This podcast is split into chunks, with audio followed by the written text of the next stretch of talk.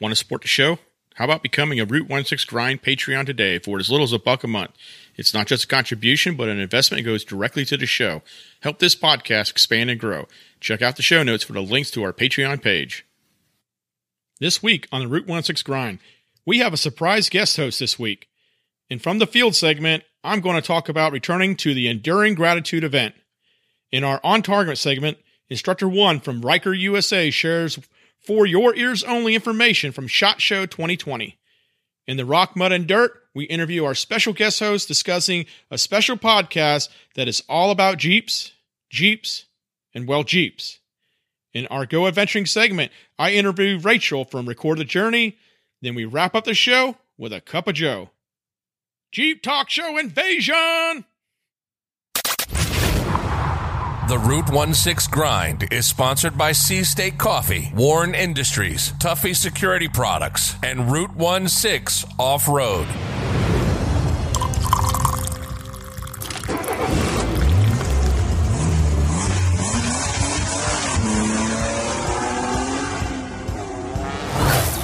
Welcome to the Route 16 Grind, the podcast for outdoor adventurers. Each week, we bring you information related to off road and outdoor activities. If you wheel, hunt, fish, overland, or are an all around adventurer, this podcast is for you. Each week, we pour a cup of Sea State coffee and talk about informative topics, the gear, and the training that can help you have a successful outdoor adventure. We have amazing contributors and some great conversation. So, grab your cup and enjoy the show. Here are your hosts, Brian and Chuck. All right, welcome back to the Root One Six Grind. I'm Brian, and I'm, I'm here Chuck. with. Hey, what? Who's this? howdy, howdy. Uh, I think I dialed the wrong number. Maybe I butt dialed. Hey, Tony, what's up, man? How you doing? Doing good. Yeah, you you, you introduced uh, Brian and Chuck, and I guess I had to be Chuck. Oh man, so so y'all, so Chuck is out t- tonight. Um, he's actually advocating for the Sunday hunting here in North Carolina. So he's representing us. He's representing his community, going out, going around the state, holding up different town halls and stuff. Well, he's out at one of those town halls tonight, putting out the point that we absolutely would like to do Sunday Honey here in North Carolina. So appreciate Chuck doing that. He'll be back next week, and I'm looking to hear more about it. Tony, thank Yeah. you so much for joining us tonight, brother. Well, thank you, but wait a minute. I want to back you up a second. You can't hunt on Sunday.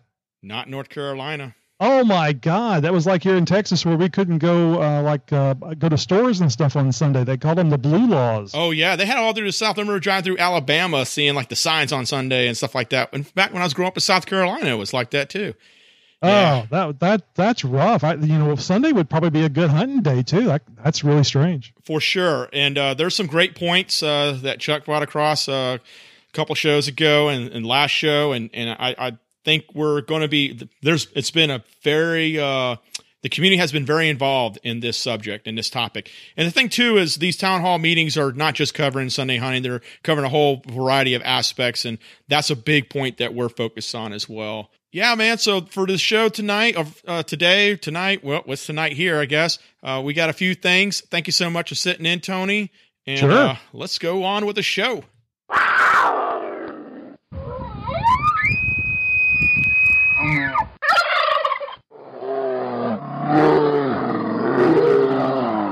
When you hear the calls, you know we have a report from the field. This week, discussing the event that motivated me getting back into hunting, enduring gratitude. So, Tony, yeah, this last week, man, I went to an event uh, up in Snow Camp, North Carolina. The event's called Enduring Gratitude. They do a lot of like, you know, trap, skeet shooting. There's a lot of pheasant hunting. There's a lot of different bird hunting out there. This organization specifically, I think they've been doing it for like the last 11 years. They'll bring hundreds of veterans out there and you spend the entire day out there. You'll spend half the day shooting skeet trap and the other half of the day you'll be hunting pheasant. It doesn't, it doesn't zero cost to the veteran. They just do a wonderful event. Everything is taken care of. They have a wonderful guest speaker there.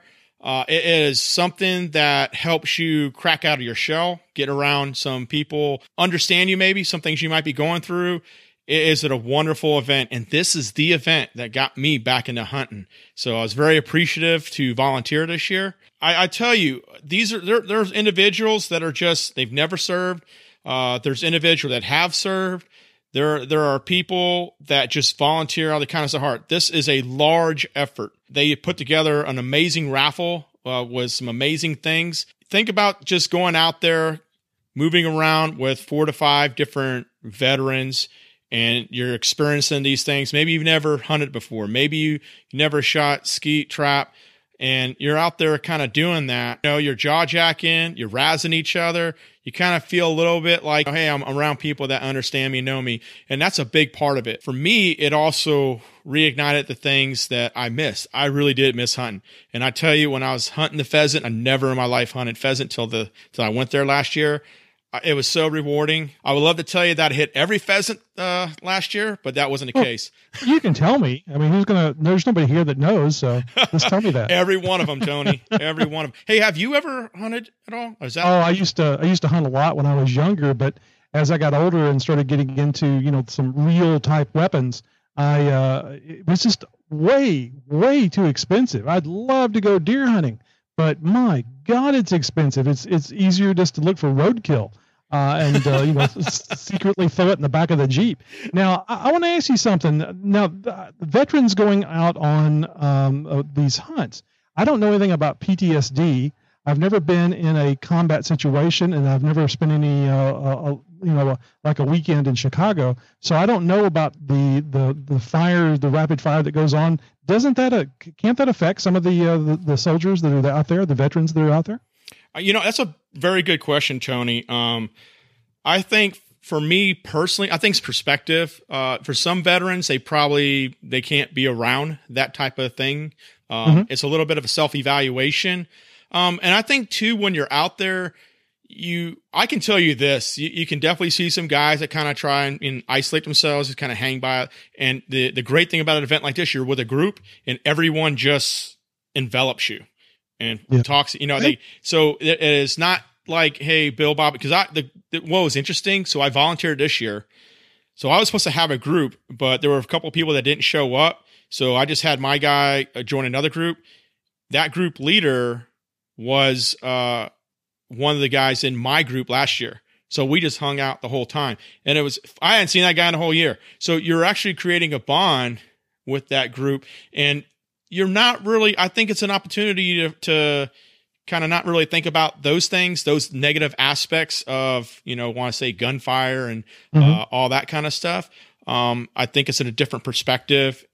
And for me personally, it feels good to kind of like, uh, be around that community, uh, a sense of brotherhood, if you will. There's there's mm-hmm. men out there, there's female veterans, men, male veterans. Uh, it's it's nice to have that. So when I say brotherhood, I'm I'm saying all encompassing, if you will.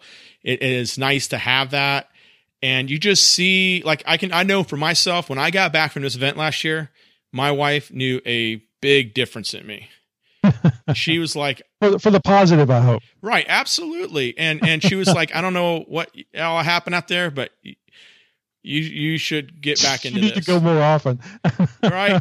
I mean because so, i mean you and i, have touched about, on this i don't know anything about the ptsd but i guess that people if they had a problem with the guns going off they probably wouldn't go but is what you're saying that it, it's the context of the situation that either uh, triggers the PTSD or not? I, I, apologize for asking this. No, I just, you're good. I mean, when you said hunting and guns going off and veterans, I thought to myself, man, that sounds like that would be not good in some circumstances. I, I really believe it's a self evaluation. Certain things that I'm more sensitive to may not be, not even be an issue with other people and vice versa.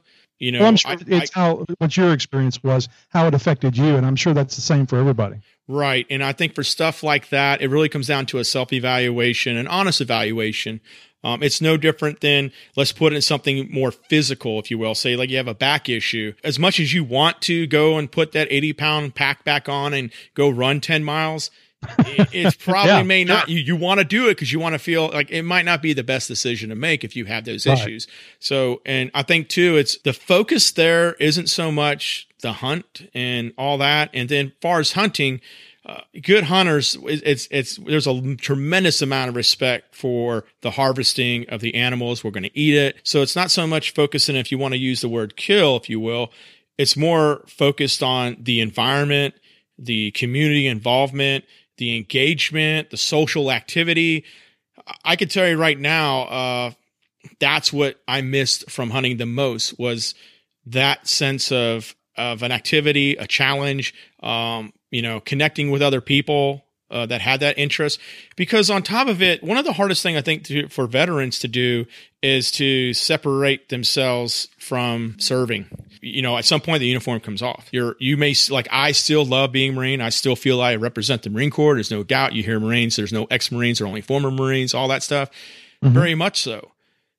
But at the end of the day, there's more to Brian Plummer than just being a Marine. Getting out and challenging yourself. Uh, one of my good friends runs a, a, program down in Costa Rica. It's phenomenal. He just had a few veterans down there. He sponsored and it's totally uh, amazing.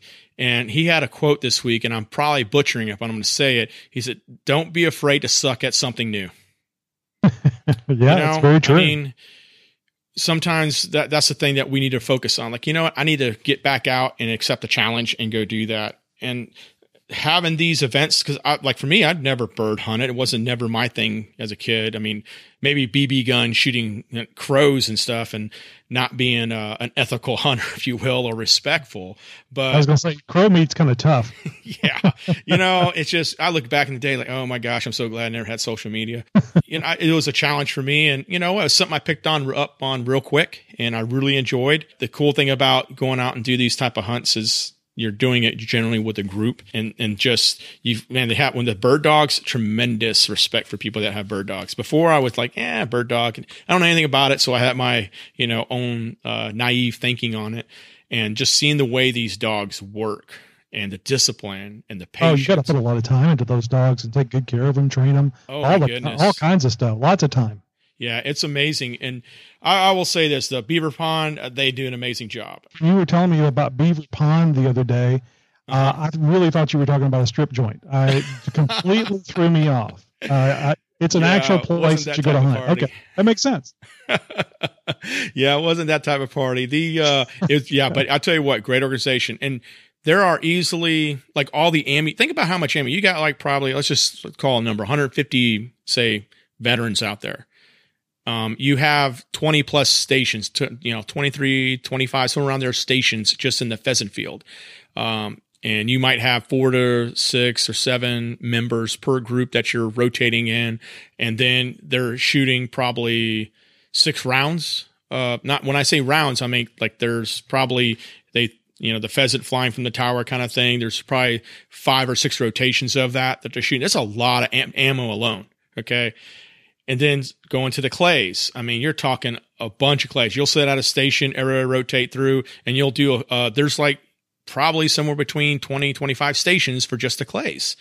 It is amazing. Then they put on this huge barbecue. You sit down and have a meal as a community together. Mm-hmm. You know, you have a guest speaker, and I just I cannot believe I forgot the general's name. My goodness, he was he was amazing.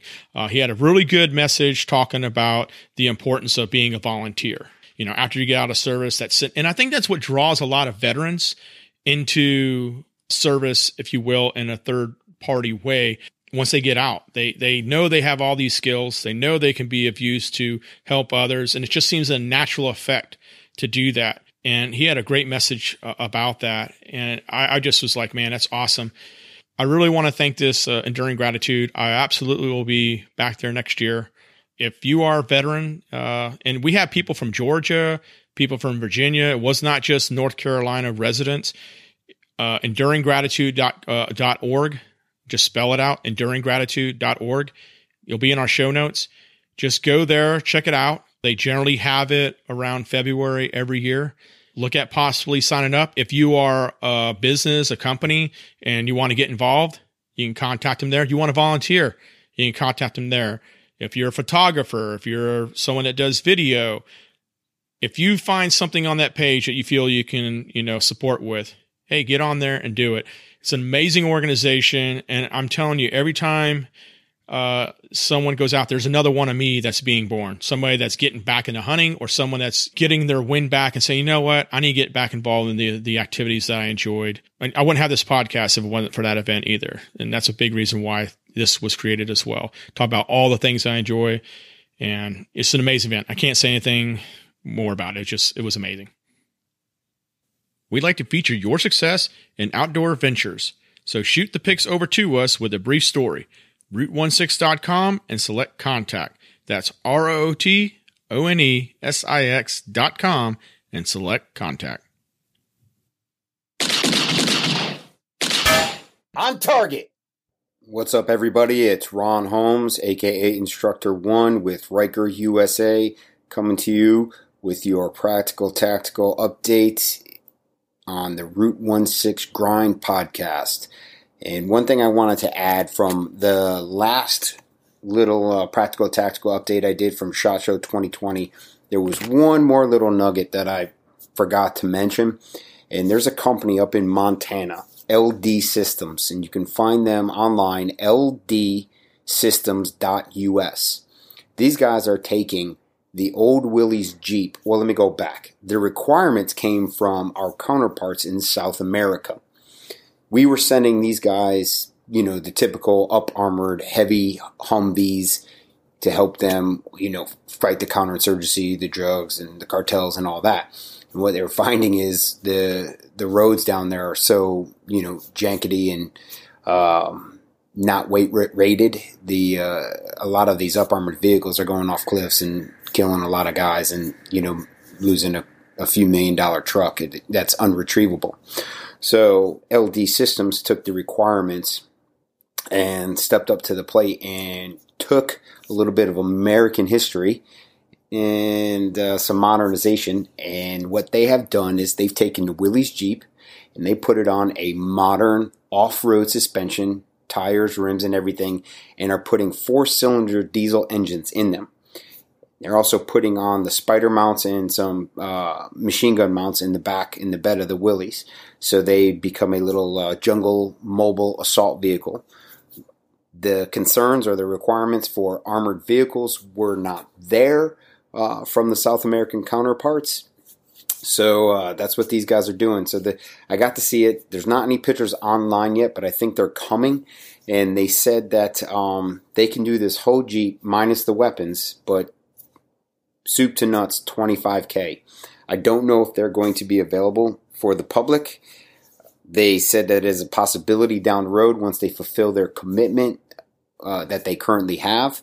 And uh, I know that's something that I would be pretty interested in because that four cylinder diesel is, is, makes me think of the Hiluxes uh, overseas. And for those of you guys that have been there and know what a Hilux is, you know what I'm talking about. So uh, check them out, ldsystems.us, another veteran owned, Marine veteran owned company up in uh, Montana. And um, they got some good stuff, but they, they uh, that, that, that Jeep, man, keep your eye out for it. You guys are, you guys really love that.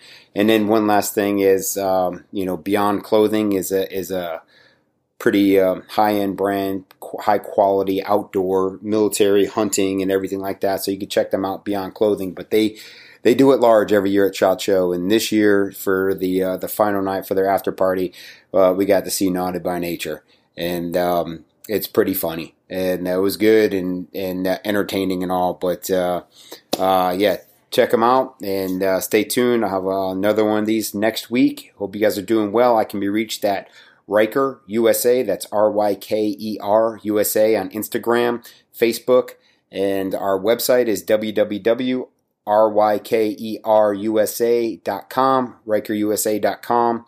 And uh, shoot me a DM if you got questions. And uh, uh, looking forward to uh, next week. So thanks from Ryker USA. And thank you to Root One Six Grind. The Willys being reborn there, Tony. So I don't understand. Um, Hilux, you mentioned the Hilux. I don't remember that model Jeep. Was that from like the 50s or something? That's a like uh, the Toyota uh, Tacoma. Oh, it can't be yeah. worth a crap then. That's not a Jeep. Oh, I don't, those things I don't are understand. bad though, man. Those Hiluxes, uh, especially the, well. so when the government gets a Hilux, that has a pretty set up uh, suspension, and there's probably there's more money invested in the vehicle than what it's valued when you first purchase it, thrown in suspension and upgrades and stuff. Uh, you know, our taxes have a pretty fancy check that writes to get those things rolling. What do you think about as far as uh, taking those things into South America, or better yet, what about those things possibly being available in the U.S. market? I think that uh, weapons uh, bristling off my Jeep would be excellent during rush hour, both to and from home.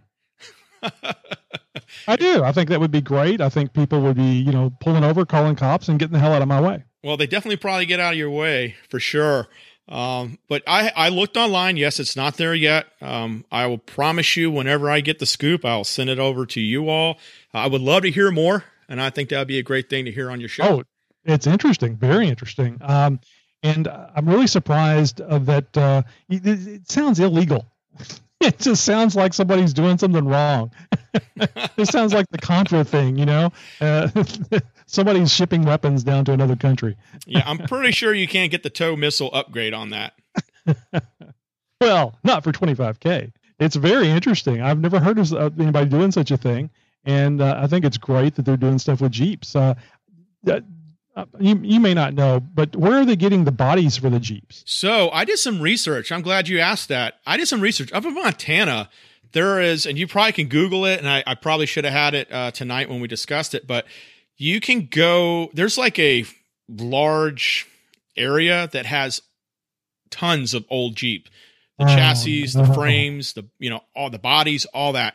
I'll, if I can find it, I'll send that link to you. I know I looked at it last night. Yeah, um, so like I'm wondering if they're like, sourcing it from that like field. The, the elephant graveyard where all the elephants go to die and you pick up all the ivory. This uh, this kind of sounds like the same thing. it looks Jeep. just like if you were going to put in a perspective like that, it looks like that for Jeeps. Uh, when I looked at the website, it was like holy cow, things you would never be expected to find, and you know that's still there. They probably put the XJs in the way back though. the XJs have rusted by now. The only one, the only reason mine is doing any good is because I live down here in the uh, in southeast Texas, so uh, no rust on mine, and and people everywhere else uh, just hate me. Oh, stop it! You, you know no, you done some good job, good work on that. Replacing Jeep, tubs and all. I mean the the floor plant floor uh, pans in their Jeeps, and uh, you know I'm like, man, I don't have to do nothing except throw more goodies on mine. well, you're getting out more, so I like that. I like seeing that, man.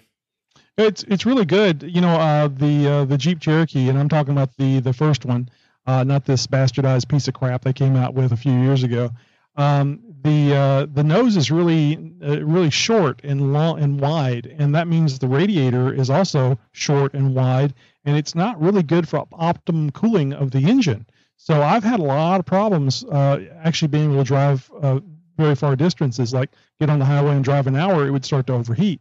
So I think I finally got everything where it's working. I'm still a little nervous about going any place uh, a, a, long drive during the summer, but certainly the, during our winter, which is you know 60s, 70s, it's right. it's been just fine. So yeah, getting out uh, has been really nice. I'm putting a lot of time and effort into my Jeep, so it's a like 21 years old now. It's a classic. Like, well, yeah, it's a classic now, right? 20 uh, 25, 25? Uh, 25 years for here. I don't know if that's that's yeah. the same everywhere, but yeah. uh, I, I accept 25. Yeah. Yeah, that's pretty cool. I I, I still uh, maybe one day I'll get another XJ. We'll see. Oh, that's right. I forgot that. Uh, you know, a lot of people start with the XJs. And this uh, this event that I went to this uh, this past Saturday, several people came by. I used to have an XJ. I used to have an XJ, and I knew that's what was going to happen. But hey, whatever pulls them over is fine with me. you know what? They're very affordable now. Uh, you can go find them. They're everywhere. I always see some great deals on it. It just oh really? I never see them in, in this area. Oh gosh, very rarely do I see an XJ on the road. I will tell you one great thing about this: the southeast, bunch of motorheads out here. You can find it. It's out here somewhere. Someone's like you can you can find it. Um, a lot of motorheads, a, a lot of uh, good resources. Uh, so whether you're looking for that, you know, classic '60s era car, you're looking for that special body. you know, there's a there's a, gosh, I can't, I can't remember his name. Just I'm losing it tonight. But um, there's a friend of mine uh, I see at events, and every time I see him, he has a, a new Jeep, but it's a Jeep that you've never seen before. You know, one of the old Jeep work trucks. It was just one of those that you just mm-hmm. don't see. And I don't know where he gets them from or how he finds it. He's probably like an eBay guy. He goes out, finds it, then goes ship for it, or just go gets it himself. It, it, you know, they're they're here. I mean, they're around here. Yeah, So- I guess it's like anything. You have to work for it. You can find it. Root One Six Grind listeners, Patreon subscribers, check it out. We are finalizing the details. We got some cool things coming, and we're working with Nexen Tires to make some awesome things happen for our followers and our listeners. We said stuff like this was coming. We're working deals, we're making it happen, and we're so happy to bring aboard Nexen Tires and work some things that, well, you guys are going to benefit from. And we're happy to do that. I will tell you this the only way that you're going to get that little extra edge is a few things. You have to follow us on our social media. We are on Twitter, Facebook, Instagram, Pinterest, Root One Six. Boom. Get on there. Follow us. Right now is the best time to become a Patreon we are going to provide the details first to our Patreons. And we're going to have some cool things coming, y'all. And the Patreon's going to get a little bit extra benefit. The higher level Patreon you are, the bigger the reward. We cannot make those things happen without the support from Nexen Tires. And we cannot wait till all this stuff kinds of come together and we're able to announce more information. So subscribe to the podcast. Follow us on social media, Root One Six. Look into becoming a Patreon for the Root One Six grind today. How do you do it? You go to our show notes, or hey, just go to our Instagram. Follow the Instagram, go to our profile, click on the link, shows you all the places you can go to find Root One Six to include our Patreon page. Do it today.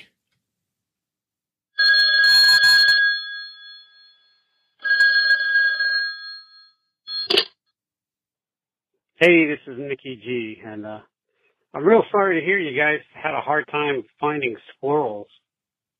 Uh, anytime you guys want to shoot a squirrel, just come to my house. I mean, there's like 15 of them hanging outside the living room window at the bird feeder. But uh, I don't think it's legal to discharge a firearm in the city limits, so uh, we'll have to think of another way to catch them. Matter of fact, it's also illegal to walk a duck down Main Street without pants. and now that I think about it, it's pretty much illegal to walk down Main Street without pants at any time. Or at least that's what the police keep telling me. All right, guys, you keep up the good work, and I'll chat you later. You have a good one. Bye. What a damn traitor. He's been calling into our show for years, and now he's over here. He's moonlighting, man. He is moonlighting. I don't know. Maybe we're cutting better checks. I'm not sure. You know what? I, he has the better jokes on our show, though. you, I will tell you this. Last week he had a really good one. It it was pretty good. He has this whole like Bigfoot thing kind of going here, so it's pretty funny. So, uh, th- has he done the whale song for you yet? No, I, of course I ask listen him, to your show. Ask him about the whale song. talking Tell him you need some whale song stuff. I don't know. I might lose some uh, subscribers there. Oh yeah, but it's worth it. I guarantee you. It's like uh, Ellen DeGeneres in uh, Finding Nemo, but better.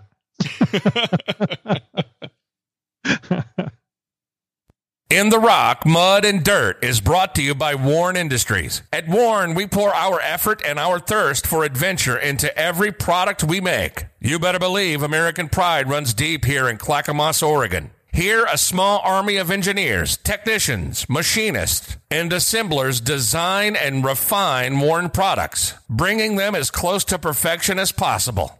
Their work is backed up by legendary quality control that doesn't just stand up to rigid Warn standards, it lives up to the toughest demands of the world's top vehicle manufacturers and military suppliers. How do we know? Because they've partnered with Warn for decades. This quest for peerless reliability, this Warn difference, will be around as long as Warn Industries is in business. At least another 70 years. Go prepared. Go Warn. Welcome to the Rock, Mud, and Dirt. This segment where I talk about the brands, products, and events from the off-road world. This week, we are fortunate to have Tony from the Jeep Talk Show join Root One Six Grind as a guest host and for the first Rock, Mud, and Dirt interview. Tony, again, thanks so much. Thank you so much for stepping in tonight. Oh, sure, happy to. It's it's nice because I don't have to edit the podcast. I don't have to do any show notes. All I have to do is just sit here and crack wise, which is my my most fun thing about podcasting. Right. I mean, yeah, you know, I tell you, when I first started this, I had mad respect for you and Josh and Tammy and everyone involved into the Jeep Talk Show. It's work. Like, you know, people, you know, they listen to the, their podcasts and, you know, you might listen to some 30 minutes, 50 minutes, hour, hour and a half. It is a lot of work. And, you know, once you start doing it, you can streamline some things, but there's a lot that goes into it. And on top of it, building the material. You know, you've been doing this for what, over 10 years now, right? Uh, nine. We just uh, celebrated our ninth anniversary, uh, December 2019. Holy cow, man! That, you know, so I just started listening to you probably 2016 is when I started. So I didn't really get the early shows. So what was that motivation to start it, man? I'm sorry. What was the motivation to start it? Well, I uh, I have this website uh, uh, for the Jeep Cherokees. It's called xjtalk.com, and uh, I started it because you know there were a lot of Cherokee sites around. You had a Cherokee. You may even visit a few, like Cherokee forums. There's uh, Naxja, uh, a few more.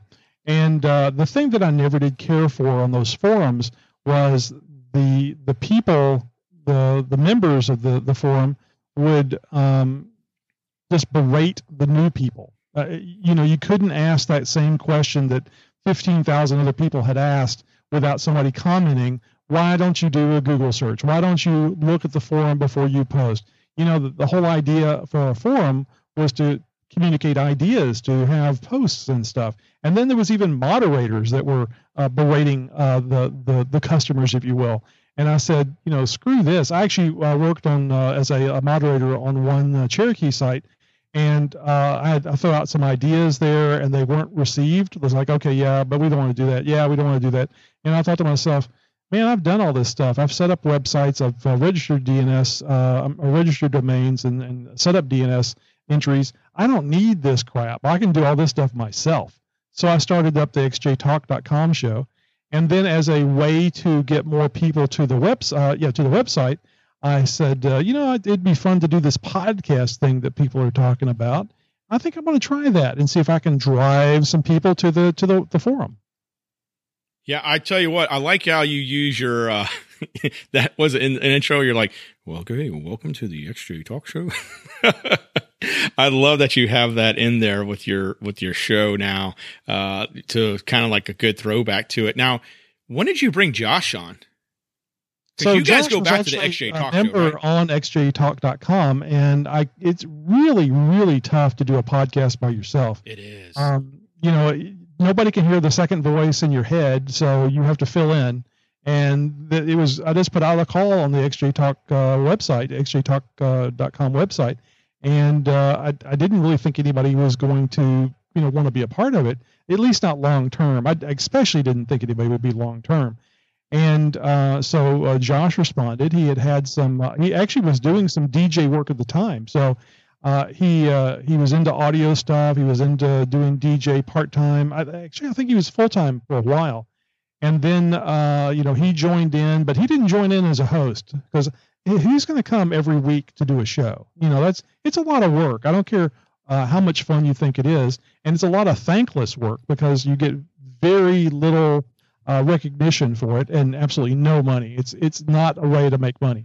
No. So, uh, know, he, he came on, did a, a, couple of segments, and then we would talk, and I, you know, basically check with him and said, "Is this something that you'd like to do? You know, do you think you could uh, be interested in doing this week after week after week?" And he's like, "Oh hell yeah!" So I think he we were. Uh, I don't think we were in the hundred, the hundredth episode uh, of the the podcast before he joined. I think he joined like 50, 60, maybe maybe even uh, sooner than that. Okay. So uh, he's been there for almost the the entire uh, nine years, and has been a wonderful help with the show. Uh, it's kind of interesting. Uh, I'll come up with an idea for like a a segment, uh, like a promo for a segment or something, and I'll just talk to him about it, and the gears start uh, churning in his head, and then he comes up with he bounces these ideas back, and we just go back and forth, and within five minutes, he's got enough to work with where he'll go do a promo, and yeah, of course you hear some of those on the show.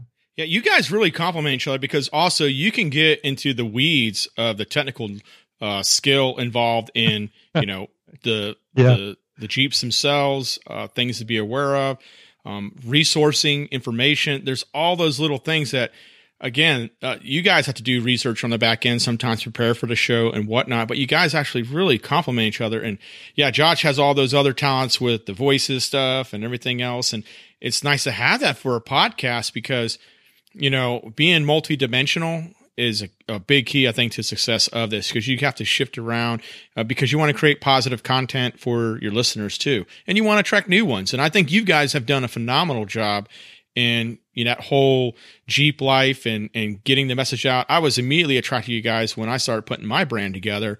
And you know, I know I came out of nowhere. You're like, who the hell is this guy?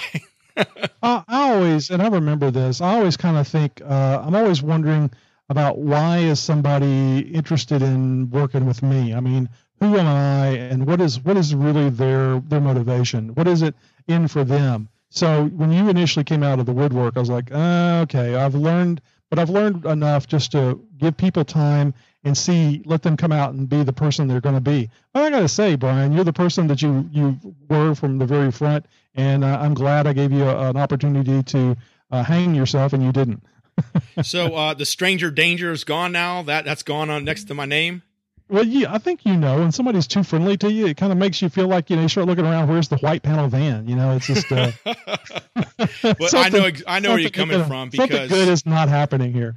you you get a lot of individuals that are just looking to uh, how you want to put it self reward and use your platform for that. Oh yeah, exactly. And, and you guys, and again, it's it's just a ton of work, and you guys do a lot of things to get people engaged, to get people motivated. Um, and two, it, it's just kind of like I'm I'm shocked to hear that you say that the internet there's there's mean people on the internet. I've I've never come in contact with that, Tony. It's crazy, crazy talk. Yeah, it's the uh, it's the anonymity that they think they have, and the, the the mileage that they have between you know you and them that that makes them brave. So I've made a I've made it a very big point not to get into internet arguments because you know if you can't stand in front of somebody and take the risk of getting your, your ass slapped or hit, it, I really don't have respect for you. Right. Uh, you, I, I, agree with that. To, you need to be standing within arm's reach if you want to, you know, say something negative. So yeah, right. It's and on top of it, I mean, you don't know the full situation. I think what's the problem with social media, and not to carry this too far and to get the podcast, but you know, you don't know the full scope of the situation. You just know what was posted. You're not, you maybe even verify it. Um, you don't know the whole situation. And there's all these people that uh, keyboard warriors, opinionated, and and yeah. it's just it's unnecessary because again, one of the strengths of off road interests, the the Jeep interests, overland interests, it's about the community. The community makes it so strong. That's the appeal of it, and then the fact that you can actually act as a community. And it's no different than what you do on the trail, where if someone breaks down, a bunch of people get together, and usually a stranger say, "Hey, man, what can I do to help?" Yeah, that's always great. And the Jeep community has always been real nice. Now, I haven't had a lot of interaction with them because, like that overheating stuff that I was telling you about, but uh, I've heard a lot about it, especially from Tammy, who's you know gone uh, off road quite a bit. Right. And uh, she's been very impressed with that whole feel. And I, I know you go uh, off uh, off road a lot too, and interact with a lot of the Jeepers, and you've had that same experience. So I'm hopeful. Yeah, and that's I mean that's it. That's the appeal because as soon as that community loses that, there's no longer that appeal. And, and, you know, it's not just about the vehicle. It's, it's beyond the vehicle. The vehicle is just uh, the common ground and how you use that to build the, the community sense, the, the connections and whatnot. And it leads to other things. Uh, a lot of volunteer efforts are based off of that. Like you see all these clubs get together, help around certain holidays, help someone in need in that community. They rally together, and they do these things. Someone's sick, someone needs this, someone needs that. It's a huge resource. But as soon as you deteriorate that community, that is some that is a source that is gone. I don't want to see that happen. And I think a platform like yours, you know, Jeep Talk Show helps stimulate that. And it's a, and the great thing about it too is you take it from not just the sense of hey we like jeeps you take it from a technical range you cover events you bring the brands in you bring and i love that you included the ham radio stuff. You know you know i'm a hammer too so i had to make a plug for that.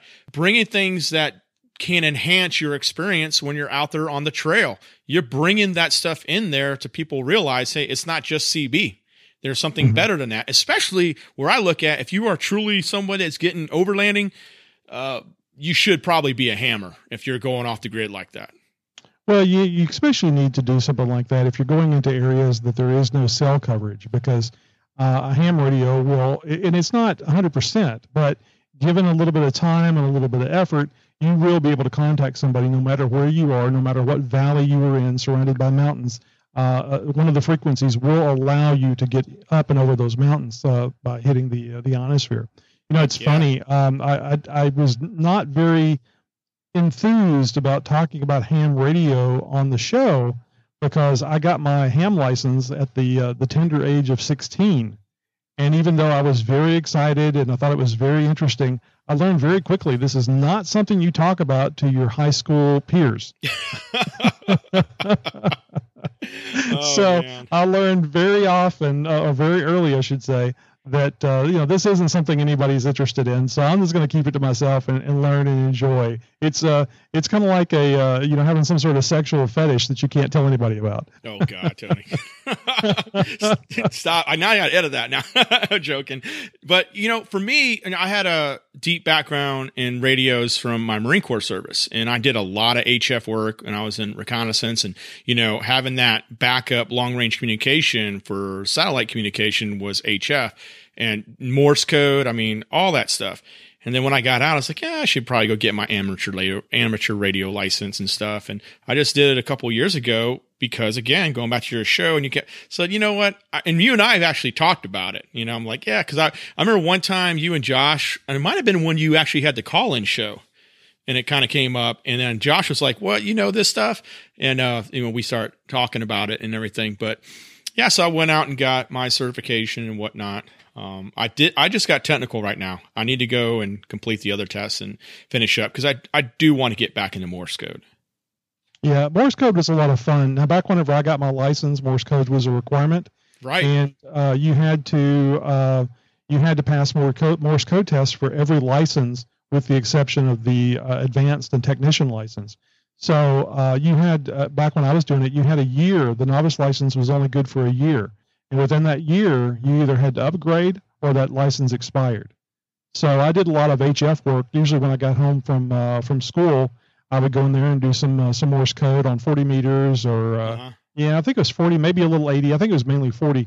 And it was just a lot of fun. Uh, I, I, I've always hated Morse code, but I did it so that I could progress and uh, get another, uh, another license. And I think it's important that discipline that you must have progress to the next license. Of course, that's missing now. And I still maintain that it, it, it is it's nice that more people are getting into ham radio, but I think they don't um, value it as much as what they what what we did back when we had to do the that horrible horrible Morse code. Right. I will say this though. I think uh, the people that get into it, they get uh, humbled by how challenging it can be, uh, especially with uh, you know like you know with radios themselves. You're not always going to be able to communicate at the exact spot. You might have to shift things. You might have to modify certain things, and being able to become somebody that is truly developed in your trade craft and stuff. So, but I am, yeah, like I said, I'm really glad we're going, we're going to nerd out here for a little bit and listeners probably already pause this and fast forward. But yeah, I, I do appreciate that you have brought that in. And you also brought in the weather guy. That's super cool. yeah, there was a uh, there was somebody that uh, actually contacted us probably three years ago that uh, he thought Jeep weather would be a fun thing to talk about on the show, and I thought it, it sounded neat, and I actually said, yeah, well, come on, because we like having people come in and, and be contributors, and it's, it's how Josh got on the show, it's how Tammy got on the show. They were contributors, and they became hosts and regulars.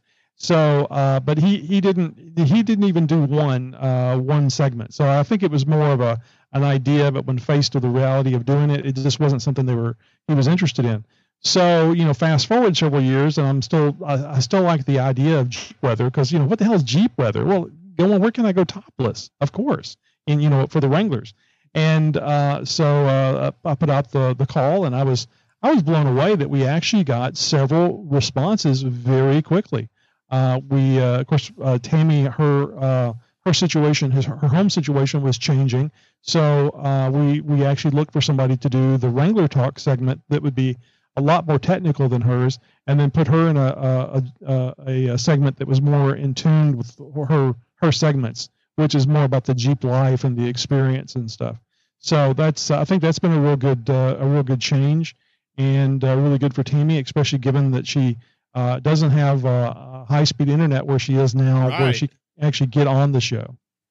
Yeah, you know what, and I, I love what she's contributing now, kind of giving that Jeep. Like I'm I'm waiting for the psychedelic music to kick in though. Before that, you guys have that whole Jeep life, Jeep life, like all that. I'm really waiting for that kind of like what was that one? Uh, oh gosh, man, uh, Jefferson was it? Jefferson Airplane. Yeah, was it them that had that like psychedelic uh, kind of thing going on? Yeah, yeah, exactly. Yeah, Now, I will say this: uh, I don't want to lose a the, the female voice on the show, and fortunately, uh, I was able to talk uh, another uh, young lady into uh, coming on the show as a host, and she's been here uh, for a couple episodes with a, a, a, multi-week break in between.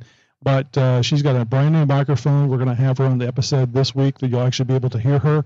And uh, her name is Wendy. She's in uh, Big Bear, uh, Lake California, and uh, she's right there in all that beautiful wheeling area. And actually, yeah, I've uh, been went up there. to, yeah, it's uh, beautiful. It is. yeah, oh, it is. We actually went out to uh, the uh, uh, King of the Hammers uh, out there with Nexen, uh, Nexen tires, and of course Nexen actually uh, flew me out uh, to uh, California back in July to, to go for a, a Nexen uh, off-road uh, event. It was just uh, like five or six people uh, that uh, they invited, and I was one of them. I was so super honored uh, to to be invited and to go, and it was a blast. I got to drive a TJ uh, on uh, rocks the size of uh, well, I'll, I'll uh, this will be like your pheasant thing, uh, rocks the size of VWs, and it was just a blast driving that TJ with full lockers on 37 inch Nexen tires.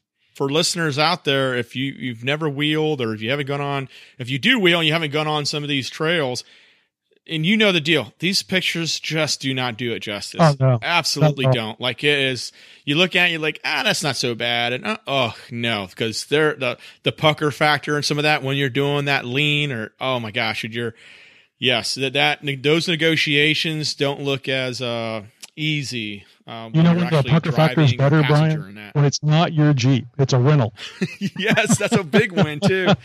It's you're good, right? You're good. You're good. Oh man. Okay. Well, so Wendy, Wendy was our uh, our spotter out there. So that's how I got to know Wendy. I, I actually met her and talked to her and had to follow her instructions. And uh, so we uh, we talked to her, and she was actually excited about being part of the show and, and asked about doing segments and stuff.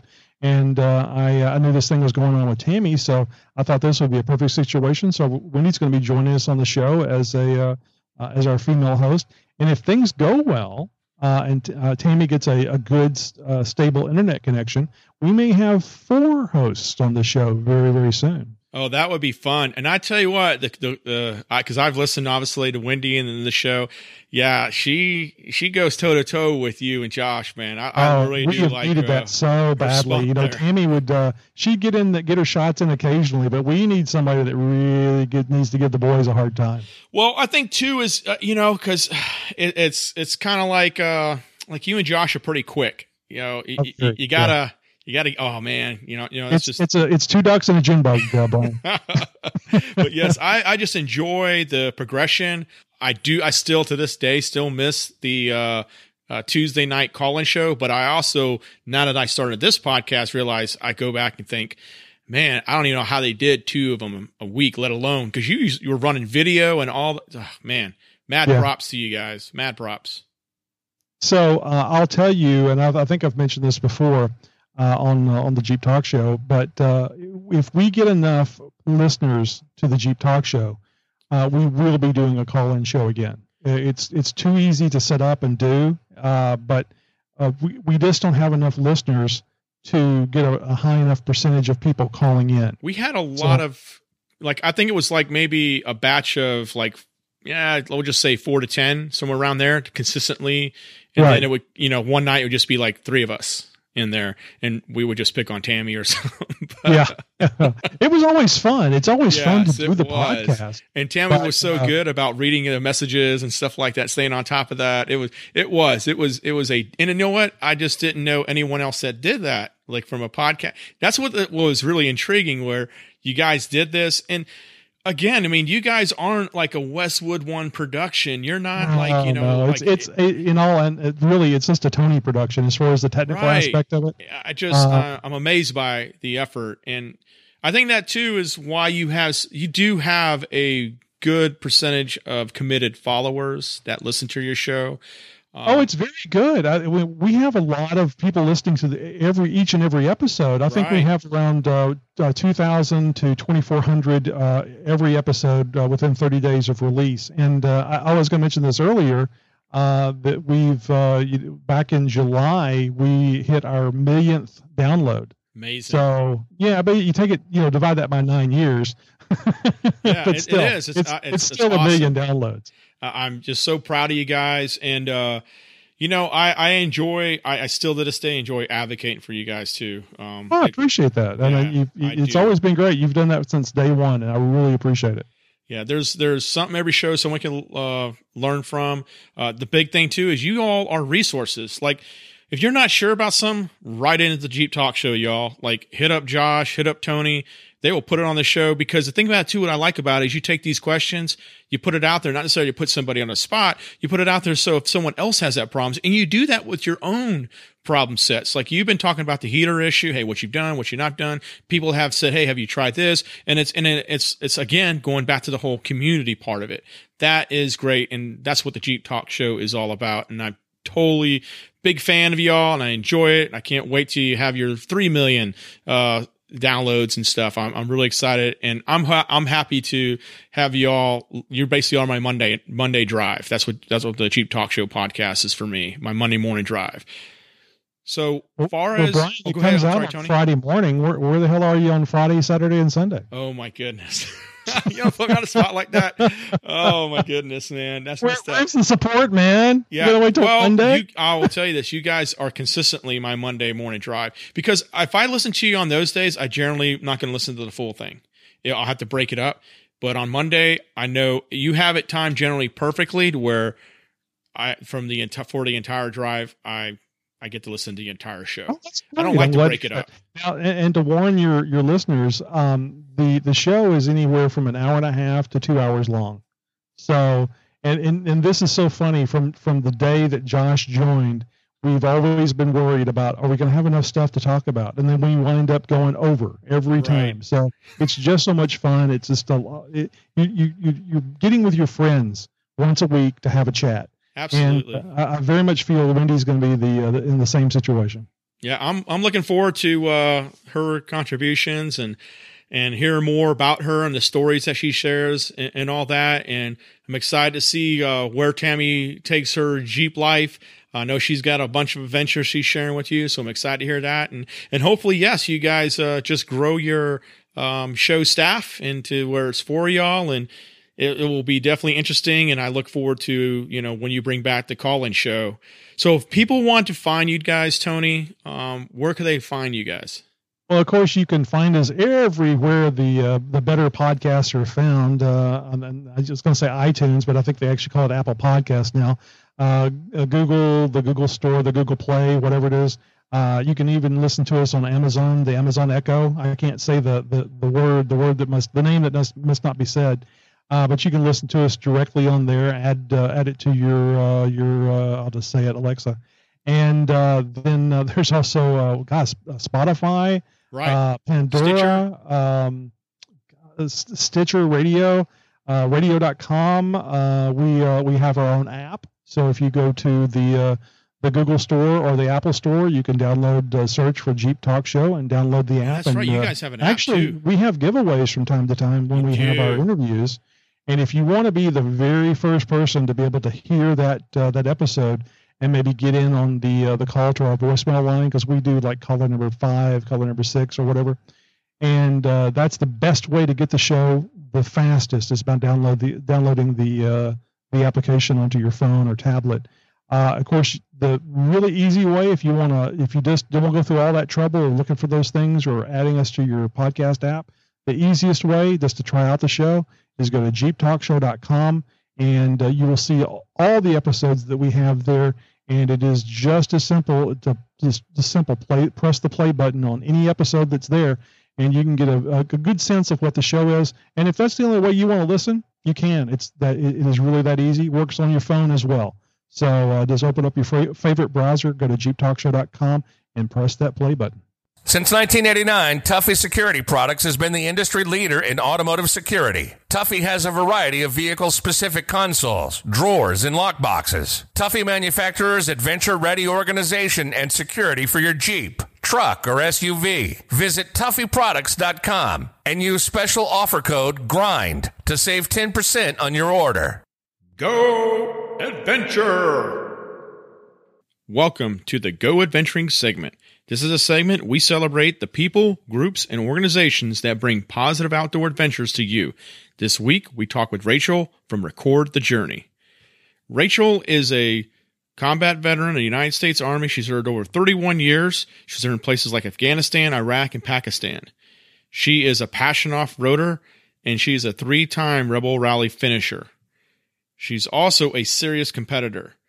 Rachel has been a gold medalist in the United States National in Taekwondo.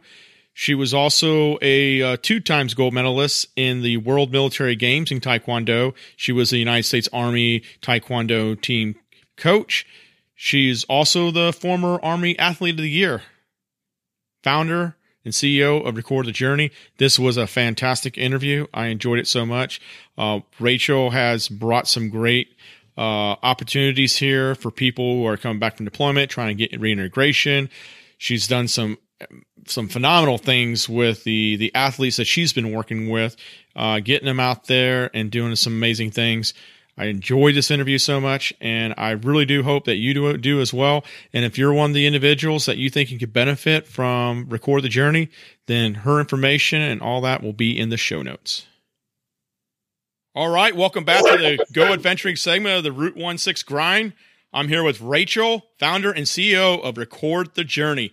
Rachel, thank you so much for joining us. Why don't you tell a little about yourself? Yeah, thanks, Brian. First, I want to say a big shout out and thanks to Root One Six. I've uh, the the Grind here podcast. I've really enjoyed listening to your segments. Uh, it's nice to see another veteran out there uh, shouting the, the words on the outdoor adventure stuff. So so yeah, my name's Rachel, um, 31 year uh, veteran of the United States Army.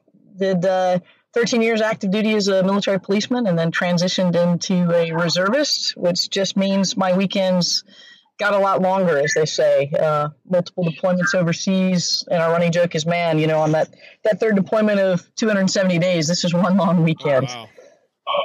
Yeah, I, I, that's one of the things I think people forget is how much like the reserves and National Guard deploy. Those guys deploy for a long time, and it's amazing. So, first off, thank you so much for your service.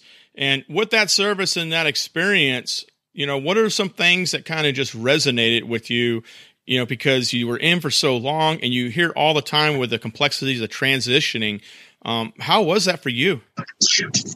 Yeah, no, that's a, a great question, um, and I think it's a really important question that that deserves um, a, a, good answer. So, uh, what I like to tell people is my my family has a long history of, of military experience, and my uncle was a uh, was in Vietnam, and even he, when he finished his tour of duty, came back on a ship. You know, it took 30 days to to transit across, and you have you get kind of this white space where you're you're with the people you were with, and you get to talk, and there's just not a lot going down and you're slow down and you kind of are starting to process things. But you know, I was on the first wave um, in Iraq uh, and first wave essentially in Afghanistan as well.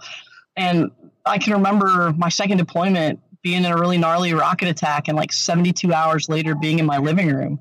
And you're trying to figure out who am I? and What role do I play? And transitioning from that warfighter mentality, you know, where all the armor's up and you've got to do what you got to do to survive and take care of your people to uh, you know, being a, a, daughter and you know a partner and you know all of those things that come into that family side. So that that transition can be really rough these days with the advent of technology. And I would argue for reservists and National Guard, it's even harder uh, depending on what your career field is. You know, you do one deployment, two deployment, three deployments. Uh, I would argue that transition gets harder, not easier, because you know what it takes to go over there and survive. And I know coming off the last one, I was my frustration was just leave me over there until we're done. I'm tired of trying to go back and forth with this transition. Yeah, and I don't think people realize that. And that's a good point, is because you know when you serve for as long as you did, it's you know the pauses are in between a deployment. It's not vice versa. And I think the thing too is life goes on, and that's a hard thing to adjust to when you do return. You still remember it, what it was, you know, those, you know, six month, eight month, 13th month, 18 month deployments come back. And, you know, that, that's a, something you just cannot jump in. And that's a hard thing. And especially when it's over, some veterans, they get out, they, you know, process out and now they're over. Now, what do they do? Now, that's right you have identified with this, especially with your organization, and so you founded Record the Journey to kind of help with this transition period, right? Yeah, and you know, I think for for me anyway, you know, trying to deal with those transitions, and uh, I think the other thing that we don't talk about very often is that you know there's a lot of positives that go into those deployments. There's a lot of adrenaline. There's a, a lot of really tight bonds, and you're you're really clear on what your mission and your focus is. And you come back and you've got to figure out how do I manage getting my adrenaline fix? How do I manage what my my purpose and focus is? How do I want to uh, engage with the community around me to to continue to have a, a tight knit community? And for me, I needed, you know, I tried all the things you're not supposed to do to produce adrenaline.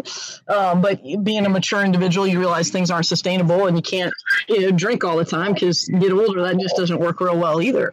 So I've always liked off roading. I've always liked nature. So I was spending a lot of time out west and just driving trails and getting out by myself. You know, there's no crowds to interact with and just I love being outside. I love nature. So I was out there doing that, uh, camping a lot, and picked up a camera and really got into the creative process of making an image. And what I found, and I suspect it holds true for any uh, act of creation, is that while you're while you're doing that, you're completely focused on what you're doing. You're looking through the lens of a camera.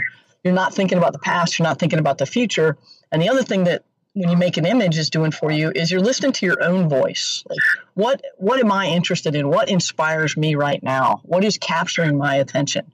And I'm not responsible for anybody's uh, you know health or welfare. I'm just out there and I'm able to listen to my own voice. And for me, it, it definitely started that that road to recovery where I was able to to find that piece that that you're looking for. And I started a photo project uh, that I call you know moments of stillness that are meant to inspire peace.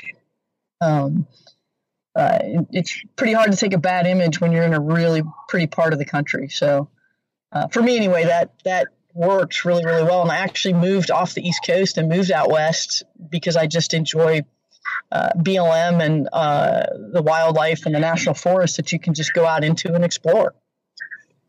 Yeah, I mean that's a huge piece. I know that every time I get out, and that's something we highlight continuously on this podcast is just the piece uh, that you get and and just honestly just appreciate nature. It, it's no matter you go to the same spot there is a difference of, of that spot. There are things and if you're paying attention it, it's not always the same scenery.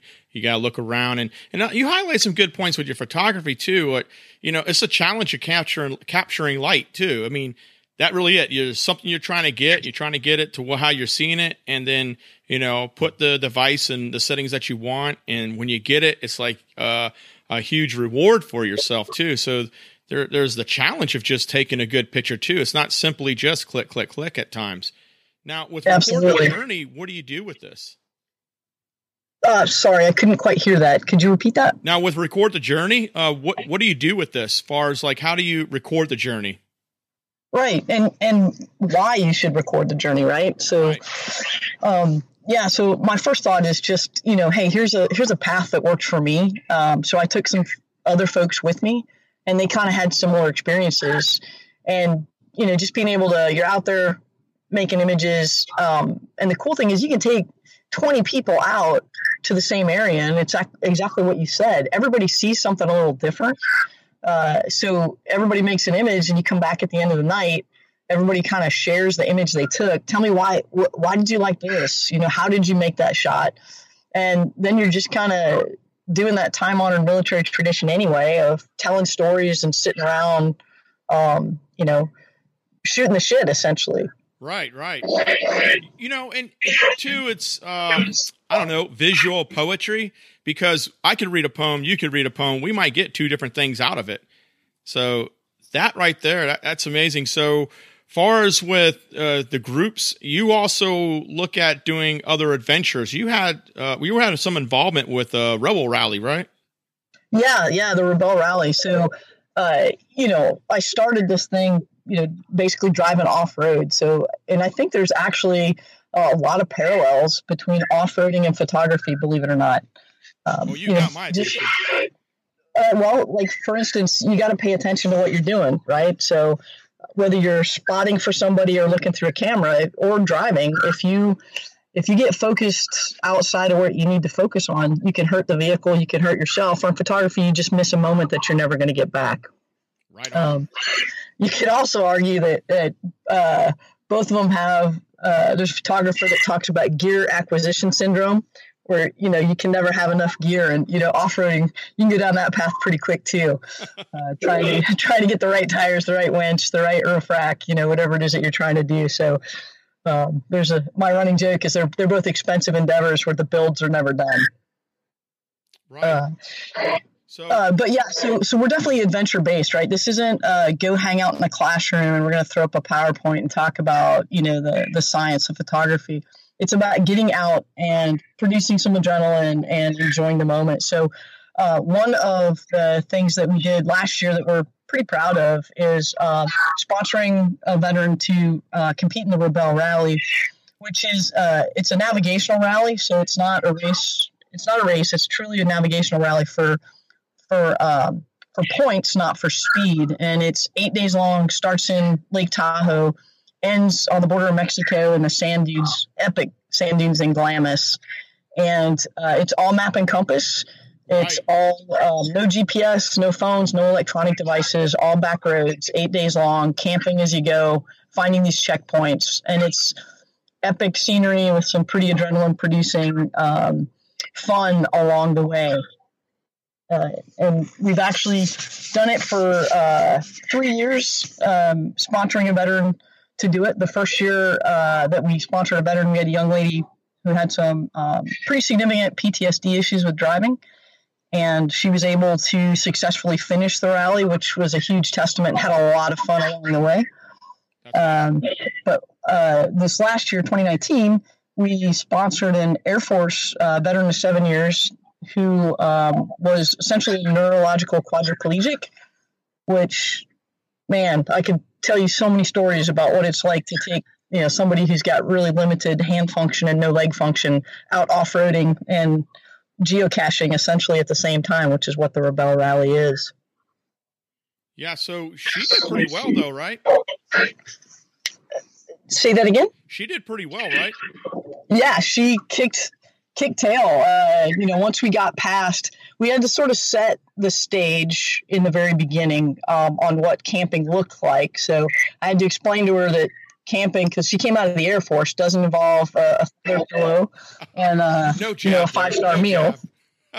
um, so uh, and she, Kara's 26 years old, so good, great sense of humor, uh, and actually had had some time uh, driving with jeeps before the uh, uh, the disease hit her and she lost the function in her legs and she had to get discharged. So, uh, yeah, so it was it was amazing. Uh, we were we're a very young nonprofit. We've only been around for a couple of years. We're very small. We were actually uh, able to get connected through the the community to Mitsubishi, who stepped way up to the plate and gave us a vehicle, um, and we got that modified with adaptive hand controls so that she could drive and you know, ironically, initially we thought she would probably navigate, but as you know, coming from a military background, when you take a compass and you set it on a hunk of metal like a wheelchair, right? Yeah, that, that doesn't work real well. Um, nope, nope, so we not. found a way for her to drive, um, and she she nailed it. She came in uh, came in second, uh, so she's the first disabled um, uh, athlete to compete in the Rebel Rally, but re- really adaptive athlete, right? That's the term that we're because we're talking about what you can do, not about what you can't. So, first adaptive athlete to compete in the Rebel Rally, and she placed second in the vehicle class that she was in. That's awesome. Yeah, I read a, a, little bit about her, the information that you sent me. That's uh, pretty amazing and is a testament of really of what you're trying to do is get, like you highlighted, you know, get people focused on what they can do, not what they can't. And there are many situations where you kind of recognize through your own uh, experiences as well, because you you saw some things overseas, and um, you know that, that that's a, that's a tough thing. And being able to have that connection uh, with people, uh, veterans specifically, that have had those situations and because you know the deal. You, you want to isolate yourself a lot. You really do. Um, and we talk a lot about getting outdoors and the therapy of it. But how do you reintegrate? How do you inspire? How do you do those things? You know, you found the way for you to do it, and you are taking that with others. Now, besides the the Rebel Rally, uh, other things you've done with that. What about like you know if someone's interested in connecting with you and doing one of the things that you may offer, one of the programs, uh, one of the events you might host, etc. How would someone connect with you, and what is your biggest target audience?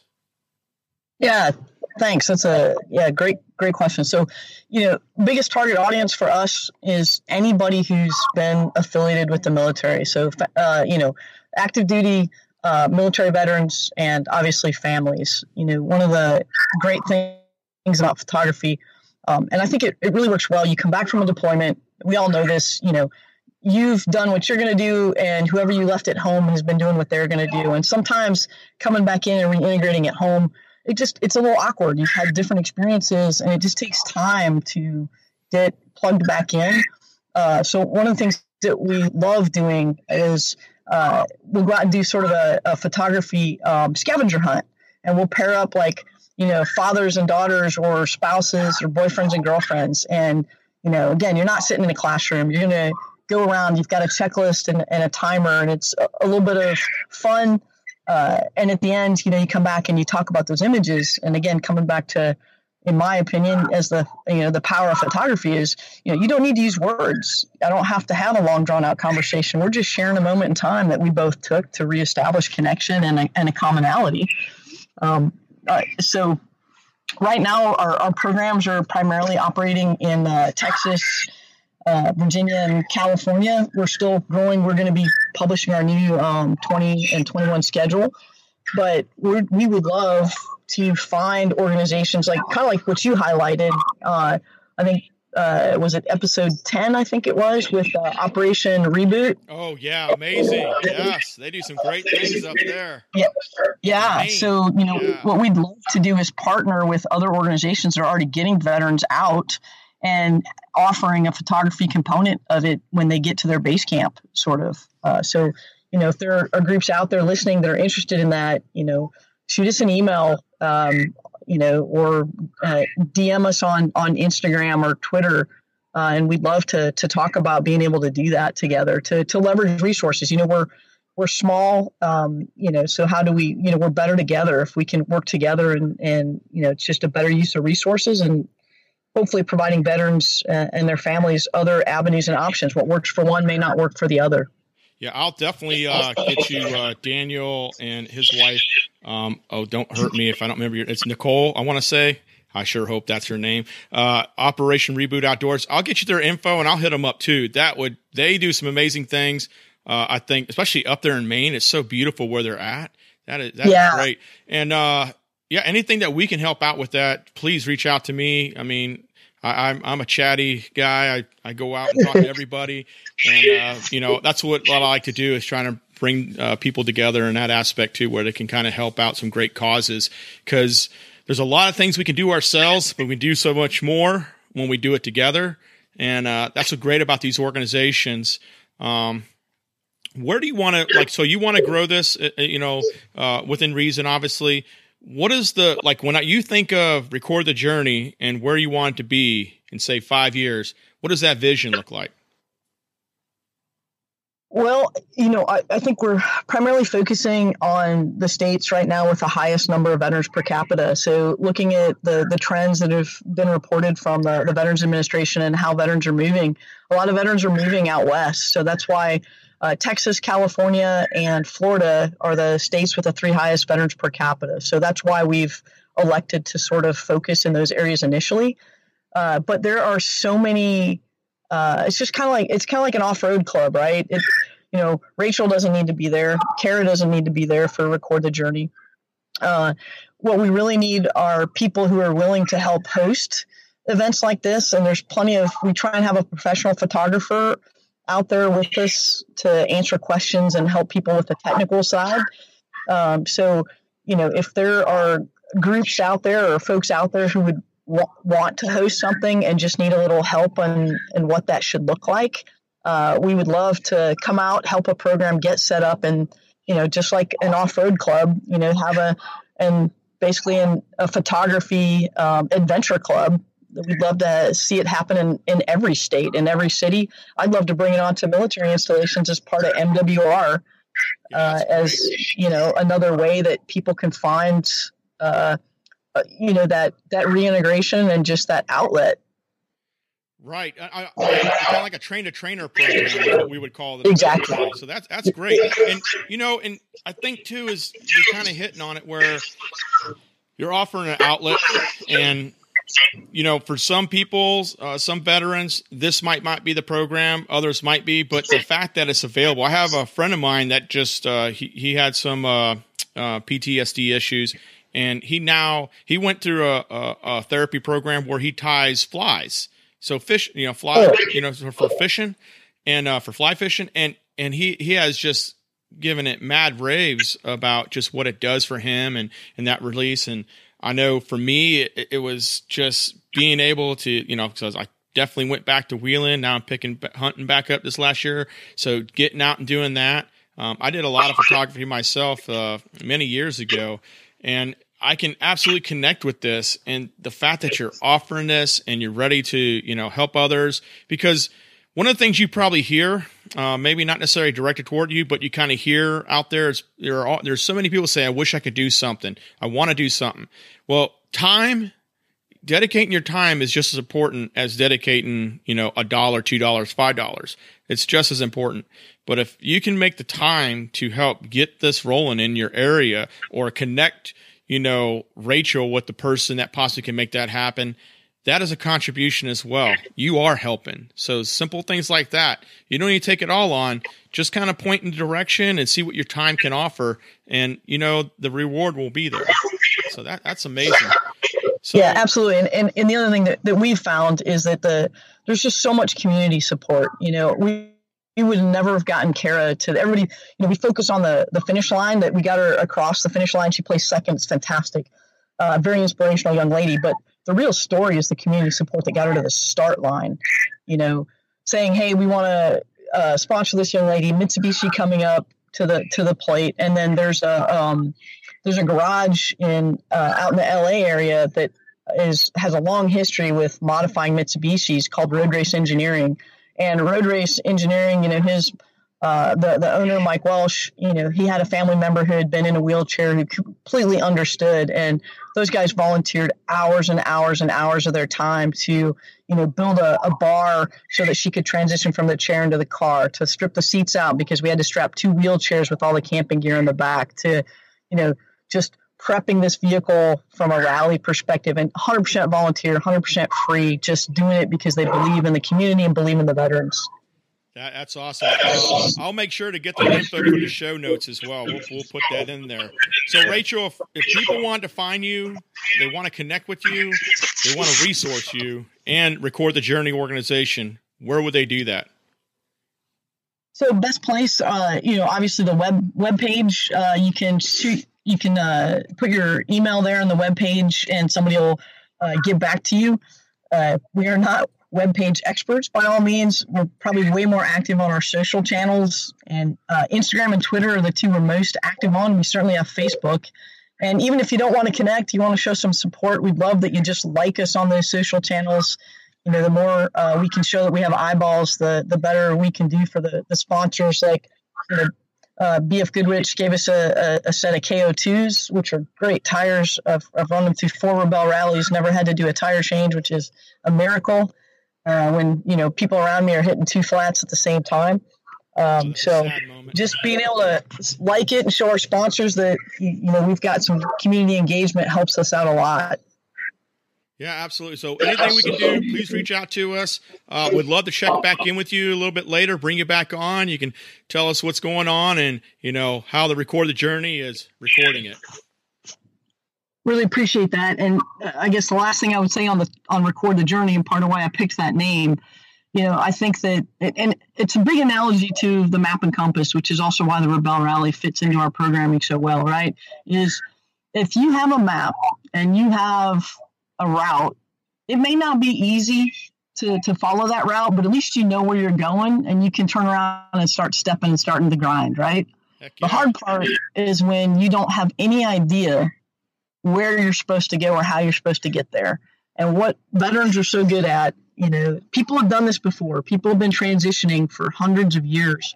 So it's just being able to literally record that journey in a way that makes sense to you and sharing with it sharing it with the folks that are coming up behind us so that they see that it's possible to do it successfully to, to navigate through it and again it might not be easy but we're, we're military folks right if it was easy what's the point in doing it yeah, that's very true. Rachel, thank you so much. Uh, hey, y'all, amazing person, amazing organization.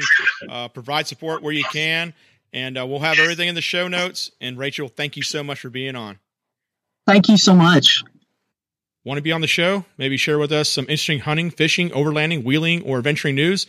Then give us a call on the Root One Six Grind hotline at 919 694 3356, and maybe you will be on our next show. The Cup of Joe segment is brought to you by Sea State Coffee. Have you ever actually drank good coffee? Stop wasting your money on old, stale coffee from the store and make the switch to Sea State Coffee. Sea State Coffee is a United States Marine Corps veteran owned and operated roastery, selling premium coffee that's roasted on order and delivered fresh to you. Order your coffee today at www.seastatecoffee.com. Tony, man, Great show, dude. Thank you so much for coming again. Well, sure, but I, I do have one complaint, Brian. What's that? You Why is your, my uh, coffee cup pink? And this specific shade of pink. you gave me a pink coffee cup. It's a coffee, a cup of Joe segment, right? Oh man! You see, I was like, "What are you talking about, man?" you know what? I will tell you this: I am going to send you a bag of some Sea State coffee for being on the oh, show. Oh, cool! My wife uh, loves this, coffee. I, so give you a little background here, and this I'm, I'm not sure if I ever mentioned this in the podcast. Before I met Sea State Coffee, so it's a veteran-owned brand, Christian who owns that, former Marine. He's also comes from the same community I did. He was a reconnaissance Marine, and he wrote. And I, I was a Folgers guy, man. Instant coffee. I would just be like, man, I'm not drinking that Starbucks. Like this here, 120 servings, eight bucks in this. I'm good. And then I tried Sea State Coffee. He's like, hey, try this out and he ended up becoming a sponsor for the podcast too. Get yourself, if you don't have one, get yourself a coffee bean grinder. I'm telling you, man, the it doesn't matter. There's there's a uh, um, black and gold, there's dark, and there's morning brew. Doesn't matter which one you want. Uh, they're all just and when it comes, oh my gosh, man, it smells so good. It smells so good. But so so you're obviously a newbie when it comes to coffee. Now oh, I'm not going to say I'm not that I'm not a newbie, but uh, my uh, my youngest daughter worked for Starbucks for three four years, and my wife is a coffee fiend. Yeah, we have multiple grinders. We have. She actually makes trips to Sam's Club, which I don't know if you guys have the club things up there over there. Yeah, I know about. We have well, we have something. I don't get it, but my yeah. My anyway, she get she gets gallon size uh, jugs of uh, uh, purified water because those are for making the coffee. If the if the water's not good for the coffee, the coffee is not going to be as good. Wow. So we go through this whole ordeal. So absolutely, I love the idea of getting some different kind of coffee beans because my wife will enjoy the hell out of that, and if uh, if I like it, I'll enjoy the hell out of it. Yeah, I'll definitely send you some. I want to want to know what you think, but it literally is amazing. I've, now I've had, you know, I've traveled the world. I've had, you know, coffee, if you will, but I just I've never had any that appeal to me. And I've had Starbucks, and you know, all the respect Starbucks, it, nothing really impressed me like this coffee. I'm not, I'm not saying I'm not that because they sponsor me. I'm just saying it because so. it's true. so they're they're phenomenal yeah, that was a great story uh, from Rachel from Record the Journey. Uh, just an amazing, and again, it's all these programs. I know uh, for the listeners, I know a lot of things here seem to be very veteran related, and it's just natural because you know I served, and there's a again that whole sense of community, of resource. But don't feel um, constrained that that's the only topics that we want to cover. If you have an organization, you have a group that you want to bring awareness to, if you're a person that helps out with that, with a specific uh, segment of our community, then hey, please, if we can help out, ties in the show, bring it on. We're, we're more than happy. It's just a natural effect that, you know, some of these people just kind of pop up on my radar just because of my service and, and, and such. And and I'll be honest with you, I mean, just like Chuck, Chuck, you know, he he I didn't meet him through the service and whatnot, but he was someone that kind of said, Hey man, I'll take you hunting. And that's how we got connected. He was willing to help and resource uh with me. And so if you have kind of those stories, we're, willing to bring you on.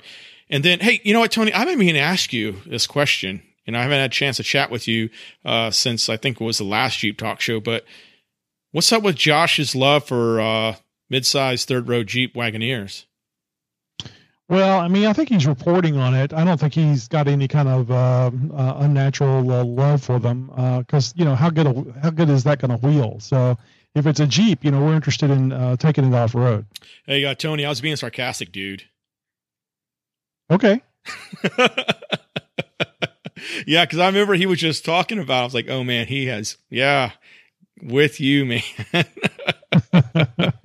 yeah, he uh he when he brought that up and he was talking about it, and I I I get it too, man. I don't. I mean, I think I can understand it in one direction, another direction. I don't get it, so it's very confusing. But then again, maybe maybe somebody's marketing data sees something different. Uh, I guess. Oh no, don't get me wrong. It's a great idea for Jeep because you when you get that brand loyalty, like I really love my Jeep. I mean, I can't think of buying anything else, uh, anything else other than a Jeep.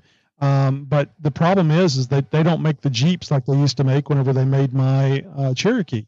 But when we were starting a family, um, or actually we had started a family, when I went to look at a Jeep, I was actually looking for a TJ. But there was just no way that our two little girls were going to be uh, right. fitting in the back that back of that TJ very well. So that we got the Cherokee, and, and thankfully it was a four door with a you know a good size back seat for them. So now it's a family thing. Well, what about the people that have five kids, not just two, or you know three even that, and you need that third seat. So it's it's a brilliant idea for Jeep because now they've got that brand loyalty. They can still sell a Jeep to somebody. It may not be a wheeling vehicle, but at least it's still a Jeep, and you're still driving it around with a family. Right, and it's not like one of those where it's just two. It has a third row, but it's really small. You have no storage space. Oh yeah. You know, my wife had uh for a brief period one of those third row uh Durangos because we had a like no kidding like a hybrid Hemi Durango, a 2009. That thing was right. bad. Uh, it was a beast and it was a hybrid, which blew people's mind because the engine would just shut off and wouldn't even, and then all of a sudden just you know it was pretty cool. But anyways, she went to another one later, and it just no storage space, super tiny um, right. It was it was kind of a fun drive, but we got rid of that. Went back to a Tahoe, and and she's very happy with that right now. And well, that's kind of what you have to do. You have to go to a Chevrolet if you want enough storage room, a big enough vehicle, a full size vehicle, if you will. And of course, they're not really full size vehicles. If you go back to uh, the late 70s, early 80s, those things are, are, much smaller than what they were back then. So uh, with the square bodies, I, I had a uh, an 80 um, an 83 uh, short wheelbase um, Silverado uh, four wheel drive, and that thing was a blast. It, I mean, it's huge compared to to a Jeep, but uh, lots of room in the uh, in the back. Yeah, I, I tell you, I enjoy like we've talked about numerous times. I enjoyed my XJ. Uh, I traveled the country numerous times. It did overlanding before it was really called overlanding. Just great vehicles, easy maintenance. Um, they do yep. have their that straight six though. I mean, won't oh, die. Man. Goes and goes. It won't die. It'll leak. Um, it'll do a lot of things. Yeah, it won't absolutely. die. so leaking um, is part of its charm. Right. I mean, you know, it's kind of like the Harley. If it ain't leaking, it's you know, it's probably something wrong with it. Oh, I was thinking it was like an old dog. You know, you love it to death, but it leaks when it walks around the house. Very true. There you go. All right. what about those uh, Willys we talked about? That was, I'm telling you, I'm going to keep my eye open. If I see anything with that, I'm pushing it to you. I would love to hear more about them. And oh, absolutely. I, I can't believe there's a, a graveyard of Jeeps because I'm thinking to myself, okay, they're making these Willys Jeeps uh, using these Willys bodies, but where are they getting the, the, the source from? And it, that just ama- amazes me. Just that alone amazes me that there's so many of them there in Montana. Yeah, i am going to find that place that I'm telling I was talking about. I'll find the uh, link. I'll put in the show notes to y'all. Uh, you'll see it in there, and I'll just put Willie's Graveyard because that's how Tony references it. And it'll be a company out in Montana that has just buttloads of uh, you know the elephant graveyard of Jeeps out there. But this company LDS, uh, what is it? LD Systems. Um, definitely, if I hear anything on that, I'll let you all know. I'll let you guys know, Tony, for sure. I I would love to see an image of this. Uh, like anything. oh yeah. Might have to send so, Jamie on a road uh, trip if, out to if Montana. You contact to, information, just shoot that over to me, and uh, we'll uh, we'll give them a contact. And I don't know if people know or not, but uh, the the Jeep Talk Show, we have an interview with somebody uh, on every episode. So uh, I'd like to contact those folks and get them on the show and quiz them about this stuff for a good 20, 30 minutes. Yeah, and you know, and I, I do like the interview segments, man. I mean, you get some really good people, and it's not necessarily like uh like you know we talked about before, like the influencers, the big names, the big brands. Uh, it, like you know, if you are the guy working on your rig in the garage, and you know maybe you want to share that story, hey, hit up the Jeep Talk Show. Oh, everybody has a great story to tell. In fact, and I, I apologize, I don't have the episode uh, information, but I was just talking to somebody that was off uh, off the forum and uh, he came on and did an interview. And his story was they were doing some uh, late night wheeling, uh, someplace where they weren't supposed to be. And I, when I say late night, like 3 a.m., and uh, a black helicopter, a military black helicopter, started chasing them. And they chased them, and they finally got in front of them to make them stop. Right before they hit the Black Hawk helicopter that was landed in the direction they were traveling. So mm-hmm. the, the they were being chased to keep them from hitting the the Blackhawk that had had a power failure that was completely dark at 3 a.m. Oh. And it was a it was a riveting interview. It was amazing to hear, and it was just somebody that had a Jeep that was doing something off road.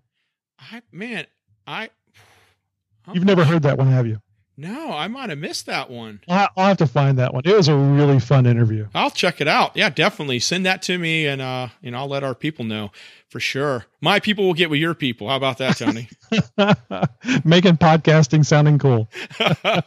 well, thank you so much for uh, joining us, Tony. I really appreciate it. Listeners, well, thank you for joining us. And remember, if you have an idea or maybe you would like to contribute to one of our segments, all you have to do is go to rootonesix.com and select contact and let us know your idea. That's R O T O N E S I X dot com and select contact.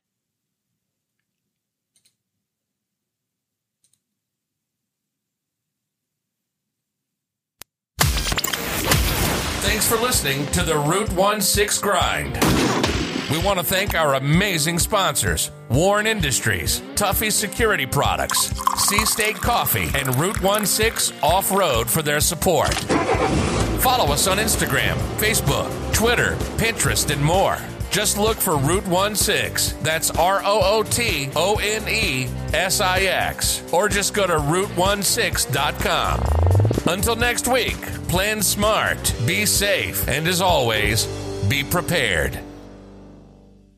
Hey, Brian, can I keep this pink cup? It's uh, kind of growing on me. Yeah!